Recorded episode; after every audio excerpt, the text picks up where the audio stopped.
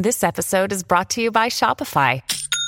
Forget the frustration of picking commerce platforms when you switch your business to Shopify, the global commerce platform that supercharges your selling wherever you sell. With Shopify, you'll harness the same intuitive features, trusted apps, and powerful analytics used by the world's leading brands. Sign up today for your $1 per month trial period at shopify.com slash tech, all lowercase. That's shopify.com slash tech. This is Optimal Relationships Daily, episode 253. Three questions to ask yourself before adding a comment to a conversation by Erin Blaskie of erinblaskie.com. Hey, thanks for joining me here. I'm Joss Marie, and I'm here to try and help you optimize your relationships. I narrate posts from some of the best relationship blogs out there every Monday through Friday, just like an audiobook. And today I'll actually be covering one of our newer authors here on the show, so let's get right to it and start optimizing your life. Three questions to ask yourself before adding a comment to a conversation by Erin Blaskie of erinblaskie.com. Whether online or off, conversations are happening around us all of the time. Conversations open a door and allow us an opportunity to connect with our fellow human beings. Through this exchange, we seek to understand and be understood. We want to be seen and heard, and we want to see and hear others. Some of us want our ideas validated by others. This can come from a place of ego, or it can come from a place of wanting to belong. Others simply want a soapbox to spout their thoughts and have people line up in agreement. Some people want to live in a world where their way is the only way. All too often, conversations can go a little sideways. Opinions, judgment, and minced words can cause hurt feelings and force strong emotions to the surface. Sometimes the intent was malicious and other times accidental. We are all on a journey of exploration, and at times we bump up against each other in difficult ways. I read a quote once that said something along the lines of, quote, We listen to respond instead of listening to understand, end quote. And I found myself nodding furiously in agreement. Our society moves so fast and is so on and on and on that our inability to be patient extrapolates out into our interactions with each other.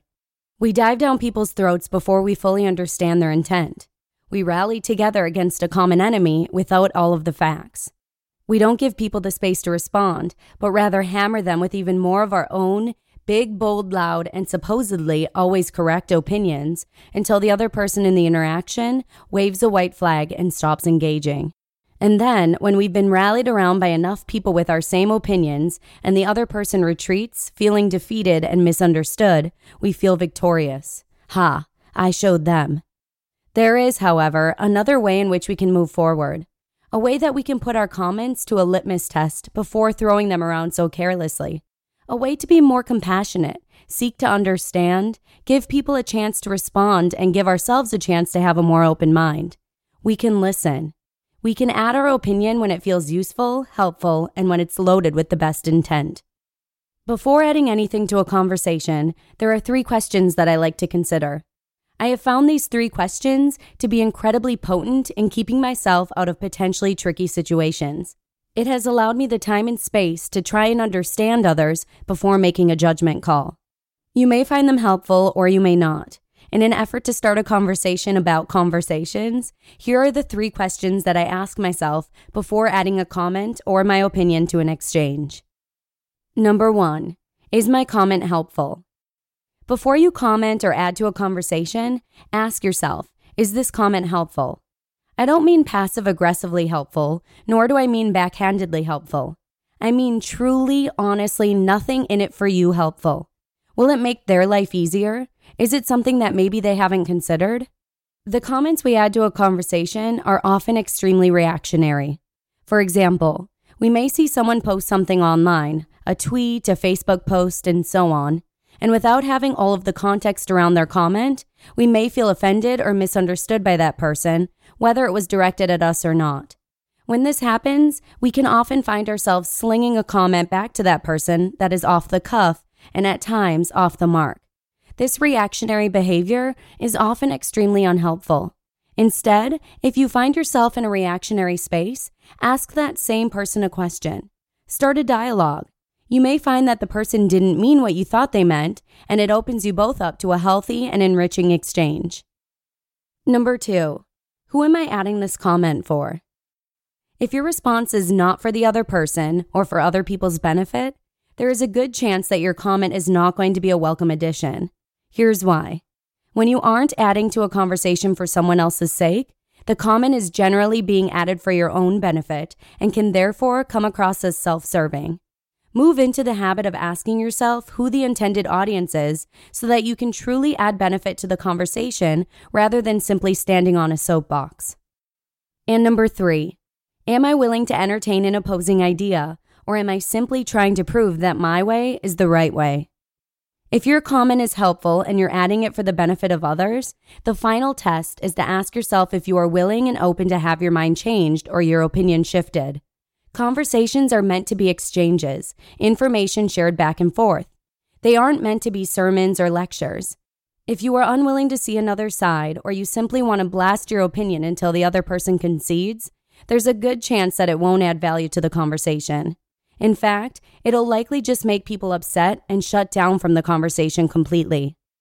Be open to having your opinion changed, and you'll become a better conversationalist. You'll find yourself asking more questions to better understand someone's position. You may even find that something in their way of thinking sparks a new insight for you. But you'll never know if you aren't willing to go there. You just listened to the post titled, Three Questions to Ask Yourself Before Adding a Comment to a Conversation by Erin Blaskie of erinblaskie.com. It's no fun to have a conversation with someone who just talks over you or doesn't seem to have any interest in what you're saying. And the last thing I ever want to be is that person. So these tips will definitely come in handy. I hope they will for you as well. But that's all I've got for you today. Have a really nice day, and I'll see you again tomorrow with a post from Leo Babauta, where your optimal life awaits.